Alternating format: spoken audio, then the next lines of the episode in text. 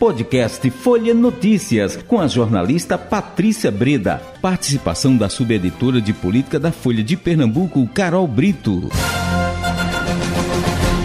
Segunda-feira, 19 de setembro de 2022, tem início mais uma edição do podcast Folha Notícias, direto da redação integrada Folha de Pernambuco. Sou Patrícia Breda. A gente segue com política, conversando com ela, Carol Brito, subeditora de política do Folha de Pernambuco. A gente tem a, a, passagem do presidente pelo nosso estado, a gente também tem a sabatina hoje com Gilson Machado. Por onde você vai conversar, Carol? Então, vamos começar com a sabatina, porque eu vi aí a reportagem de Geraldo Moreira uhum. aí dando mais ou menos aí um resumo do que é que ele falou, né? Isso. Então vamos vir com a análise, né, Patrícia? Vamos, vamos lá. Então, é, Gilson Machado reforçou bastante nessa entrevista o alinhamento que ele tem com o presidente da República, Jair Bolsonaro, né? Uhum. Reforçando a necessidade de ter um nome alinhado ao presidente no Senado Federal. Ele fez questão de reforçar que a Casa Alta é onde é votado o processo de impeachment. E com um discurso bastante aliado com o presidente, né? reforçando essa questão de que acredita que o presidente vai vencer no primeiro turno, criticando bastante os institutos de pesquisa, é, defendendo aí o legado do presidente, é, afastando a responsabilidade dele na aprovação desse polêmico orçamento secreto, né? Então foi um discurso de um aliado bastante é, bastante aí é, alinhado com o presidente da República, né? Ele também uhum. adiantou que fora essa agenda que o presidente cumpriu agora no final de semana no Agreste, ele ainda terá mais uma parada aí no dia 27 é, em Petrolina. Uma expectativa de uma nova agenda do presidente da República aqui com o Anderson Ferreira, né, dessa vez no Agreste, aí unindo tanto o projeto de Bolsonaro de Pernambuco quanto na Bahia, né, dois redutos eleitorais bastante importantes. Sim. E o Gilson tem muito essa questão da coordenação é, dessas agendas de Bolsonaro aqui em Pernambuco, né? Mais uma vez reforçando que ele é realmente um aliado de confiança do Palácio do Planalto, viu, Patrícia? Exato. Muito perigoso, né? Porque a gente está é, já num clima muito tenso, né? Isso fica, me preocupa bastante, a gente já está tão perto das eleições, né? E eles reforçando esse, esse discurso. É, você acha que isso pode, pode complicar, Carol? Então, é, Patrícia, essa é uma estratégia que Bolsonaro usa desde uhum. 2018, né? Quando é, os institutos de pesquisa realmente sempre apontaram ele mais atrás é, nas pesquisas e ele acabou vencendo, né?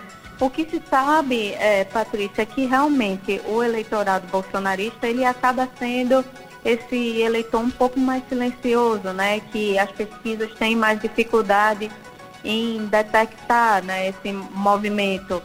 É, independentemente disso, a gente sabe que também há um discurso do presidente Bolsonaro de questionar o resultado nas, das urnas, né? Série de novos questionamentos sobre a lisura do processo eleitoral. Eu acho que isso é que é o mais perigoso, né, Patrícia? Isso, isso que a gente não pode é, manter. O presidente Bolsonaro deu é, semana passada umas declarações até amenizando o tom desse discurso, dizendo que iria aceitar o resultado das urnas, que caso ele perca, ele vai para casa e vai aceitar o resultado. Uhum. Então, quando acontece é, esse processo eleitoral, é natural, né, Patrícia, que os candidatos sempre se mostrem muito confiantes né, do seu desempenho, é, que vão estar é, vitori vão sair vitoriosos, tanto no primeiro quanto no segundo turno. Isso não é um discurso é, exclusivo do presidente Jair Bolsonaro. Né? O que a gente não pode e que todos os candidatos precisam se unir nesse discurso. Perfeito, exatamente. E vamos, vamos em frente, vamos ver agora, aguardar, não é? Que essa, como a gente sempre está sempre conversando aqui, né? Que esse resultado ele seja respeitado, né, Carol? É, pois é, o presidente Bolsonaro, inclusive, é, nesse fim de semana que ele passou aqui pelo Agreste, né? Uhum. A gente tinha comentado até na última sexta-feira é, que ele ia passar por Santa Cruz, Caruaru e Garanhuns, Garanhuns né? Que é conhecida Sim. como a terra de Lula, né? Ele que nasceu em Caetés, mas que tem uma forte relação ali com Garanhuns também. É, o presidente Bolsonaro, durante essa passagem, ele reforçou que está confiante em vencer no primeiro turno. Uhum. Então, ele fez esse reforço de também é, descreditar um pouco esse resultado das pesquisas, né?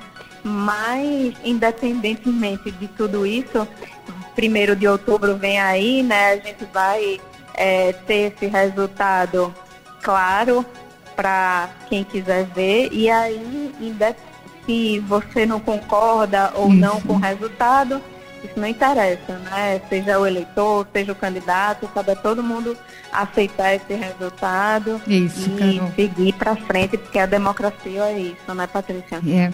Mas, é, é, ô, Carol, de uma maneira geral, como é que você é, vê essa passagem do presidente é, aqui pelo nosso estado? E ele tem insistido muito em vir aqui, né, Carol? Isso, e assim, Patrícia, a gente pode acreditar bastante é, essas visitas de Bolsonaro, a importância para ele de eleger não só o Anderson Ferreira governador, mas também eleger o Gilson Machado senador, né? Uhum. Tanto é que Gilson não é à toa, na sabatina ele fala que Bolsonaro quer um senador alinhado a ele, né?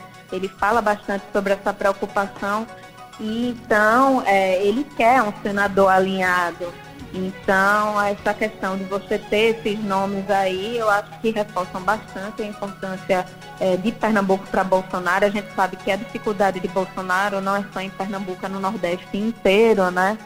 Ele, por exemplo, na última pesquisa IPESP, é Lula com 62% e ele em torno de 20% ainda. Então, é uma distância muito grande mas mesmo assim ele ainda aposta na vitória dos seus aliados, que pode levar Anderson para o segundo turno. E com essa base aí sólida que ele tem do eleitorado pernambucano, em torno de 20%, ele levar Gilson Machado para o Senado, já que a eleição de senador é uma eleição de um turno só, né? Então não tem essa obrigação de ter mais de 50% dos votos para vencer, né?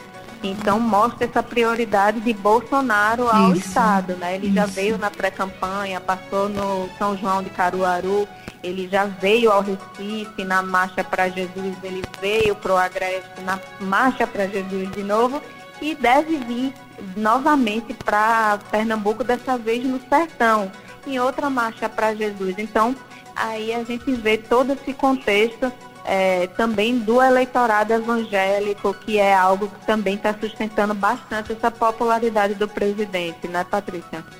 Pois é, é isso. É, vamos acompanhar também os desdobramentos, é, as repercussões negativas também, né? essa participação dele é, e da primeira-dama, inclusive eu estava vendo aqui alguma coisa no funeral da rainha, e que ele utilizou aquele momento de luto, não é?